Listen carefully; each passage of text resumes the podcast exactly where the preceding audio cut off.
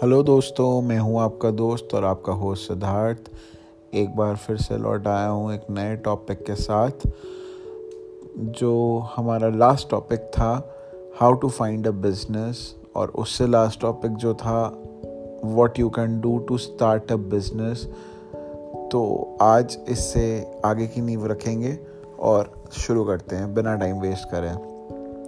तो basically last topic में एक ओवरव्यू दे देता हूँ, मैं आपको एक रिकैप दे देता हूँ। मैंने लास्ट टॉपिक में जिन जिन लोगों ने मेरा पॉडकास्ट सुना था और जिन्होंने नहीं सुना था वो आप जाके सुन लें। लास्ट टॉपिक में मैंने बताया था कि how you can find a business, and उसमें मैंने कोलैबोरेट किया था अपने फ्रेंड के साथ। और उससे लास्ट टॉपिक में था कि बेसिक हम कैसे चीज़ों को स्टार्ट कर सकते हैं और किन चीज़ों को अप्लाई करके हम अपने बिज़नेस के अंदर उसको ग्रो कर सकते हैं। तो सबसे पहला स्टेप जो मैंने अपने सेकंड पॉडकास्ट में बताया था कि बेसिक चीज़ जो होती है किसी भी बिज़नेस को स्टार्ट करने के लिए, तो उसके अंदर एक पोटेंशियल, पैशन, हर चीज़ ज़रूरी है। बट टेक्निकल टर्म्स में कहें तो आज की डेट में सबसे ज़्यादा ज़रूरी क्या चीज़ है? ईमेल आईडी एंड उसकी इम्पोर्टेंस और उसको कैसे क्रिएट करा जाता है, वो सारी चीज़ें मैंने आपको अपने सेकंड पॉडकास्ट के अंदर डिस्क्राइब करी थी। तो आज हम उससे आगे की चीज़ों को पकड़ेंगे और डिस्कवर करेंगे कि और ऐसी क्या चीज़ें हैं जो, लेकिन ये भी उसी टॉपिक से अटैच्ड ही हैं। तो अगर आपने मेरे इससे पहले के पॉडकास्ट नहीं सुने हैं तो आप अभी जाकर उन्हें सुन सकते हैं, ताकि आप एक चेन वाइज हर चीज़ को चैनलाइज कर पाएँ। तो आज का जो मेरा टॉपिक है, importance of social media in business और how it can help you in growing your business. तो सबसे बेसिक स्टेप आज की डेट में जो है, किसी भी सोशल मीडिया पे अपने आप को एक्टिव करने से पहले आपको एक बेसिक सी ईमेल आईडी क्रिएट करनी होगी, जिसके बारे में मैं ऑलरेडी आपको बता चुका हूँ। तो अब आप लोग मुझसे पूछेंगे कि सोशल मीडिया के अंदर हम किन किन प्लेटफॉर्म्स के ऊपर अपने आप को विजिबल करें ताकि हमारे को ज़्यादा ग्रोथ मिले।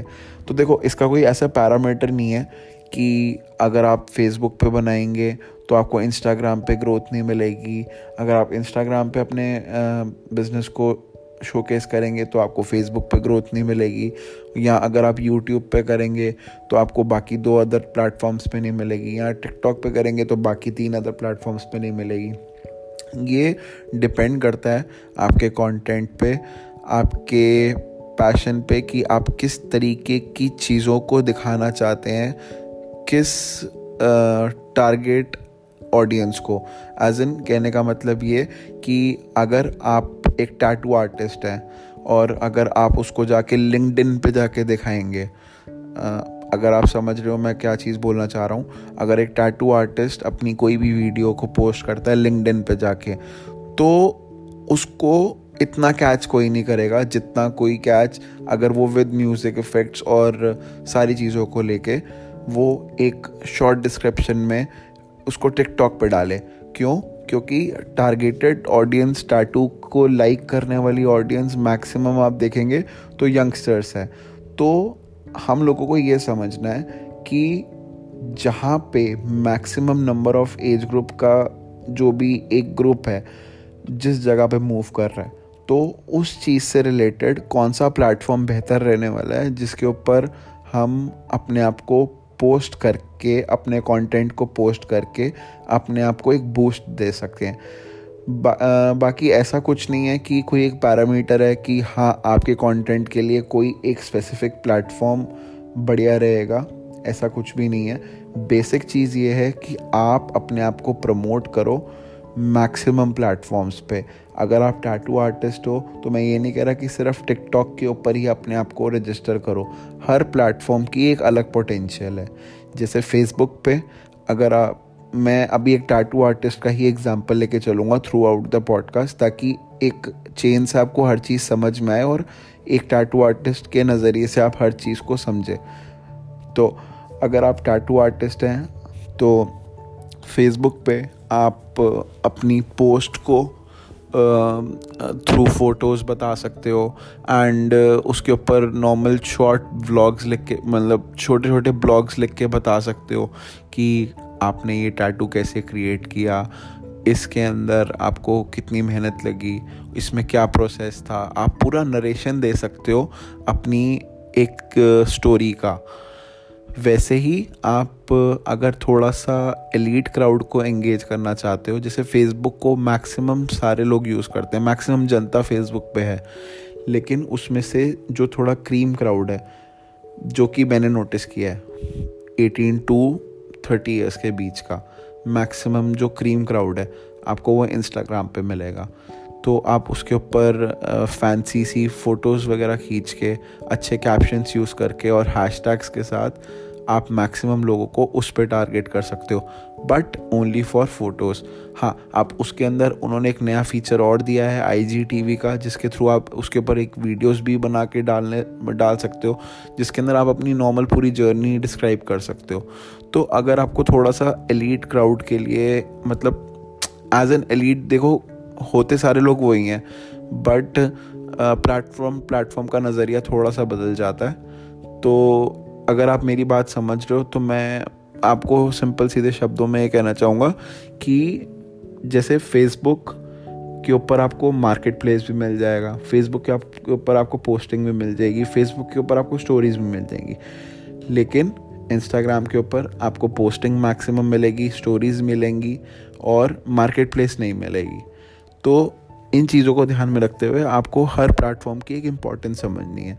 वैसे ही अगर आपको अपना टैलेंट शोकेस करना है, यंगस्टर्स को ज़्यादा दिखाना है, टॉप टिकटॉक के ऊपर लाइट म्यूज़िक्स वगैरह डाल के अपनी वीडियोस को यंगस्टर्स के बीच में डिस्प्ले कर सकते हो। तो उन चीज़ों से एक मैक्सिमम नंबर ऑफ क्राउड जो यंगस्टर्स का है वो अट्रैक्ट होगा।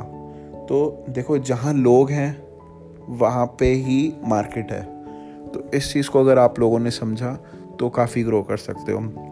हाँ, अब जैसे गूगल है, गूगल माय बिज़नेस को आप यूज़ कर सकते हो अपने स्टोर लोकेशन के लिए और रिव्यूज़ एंड रेटिंग्स के लिए, ताकि आपके स्टोर के ऊपर किसी को विज़िट करना हो या किसी को आना हो या बेसिक कोई जानकारी चाहिए हो आपके स्टोर की, तो वो आपको गूगल माय बिज़नेस के थ्रू सर्च कर सकता है।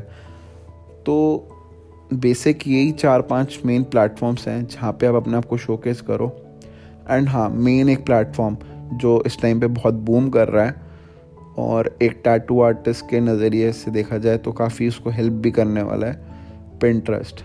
आने वाले टाइम में मैक्सिमम सर्चेस इमेजेस पे होने वाली हैं और वॉइस सर्च होने वाली हैं, क्योंकि एलेक्सा और गूगल होम मार्केट में ऑलरेडी आ चुके हैं। तो वॉइस सर्च मैक्सिमम बढ़ जाएगी और इमेज सर्च भी काफ़ी बढ़ने वाली है। तो मेक श्योर आप अपने आप को पिंटरेस्ट पे भी एक्टिव करो। रेगुलर एक फ़ोटो, मतलब आप कोशिश करो कि एक पोस्ट पिंटरेस्ट पे भी डालो, क्योंकि इमेज सर्च आने वाले टाइम में सबसे ज़्यादा बढ़ने वाली है और पिंटरेस्ट से कोई अच्छा प्लेटफॉर्म इस टाइम पे आने वाले टाइम में है नहीं इमेज सर्च के लिए। तो वहाँ पे भी आप अपनी पोस्ट को रेगुलर अपडेट कर सकते हो, क्योंकि आने वाला टाइम ऐसा है कि हर चीज़ एक क्लासिफाइड मैनर में हो जाएगी।